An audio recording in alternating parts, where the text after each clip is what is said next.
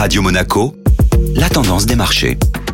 La tendance des marchés avec Agnès Amoir de Société Générale Private Banking. Bonjour Agnès, alors quels sont les principaux événements sur les marchés? Bonjour Benjamin, les marchés sont animés depuis hier avec l'évolution de la pandémie. Le reconfinement soudain en Angleterre lié à la nouvelle version du virus fait craindre des mesures plus restrictives sur d'autres pays européens. En parallèle, les campagnes de vaccination se poursuivent dans de nombreux pays et devraient même s'accélérer dans les pays les plus en retard. Et aux États-Unis, quelles sont donc les principales attentes? L'événement de la semaine concerne les élections du Sénat dans l'État de Le résultat de cette élection aura un impact décisif pour le futur président Joe Biden. Nous allons donc avoir le verdict d'ici la fin de la semaine si le futur locataire de la Maison Blanche va gouverner avec un Sénat démocrate ou un Sénat républicain. Si le Sénat reste côté républicain, il sera alors plus difficile pour le futur président d'appliquer à la lettre son programme. En revanche, si le Sénat bascule côté démocrate, Joe Biden pourra plus facilement augmenter les impôts sur les sociétés, ce qui risque de peser sur les profits des entreprises américaines et donc sur les marchés financiers. Mais bon, tout est possible encore, et les sondages indiquent que les résultats seront très serrés. La tendance des marchés était donc signée Agnès Amoir. Merci beaucoup Agnès.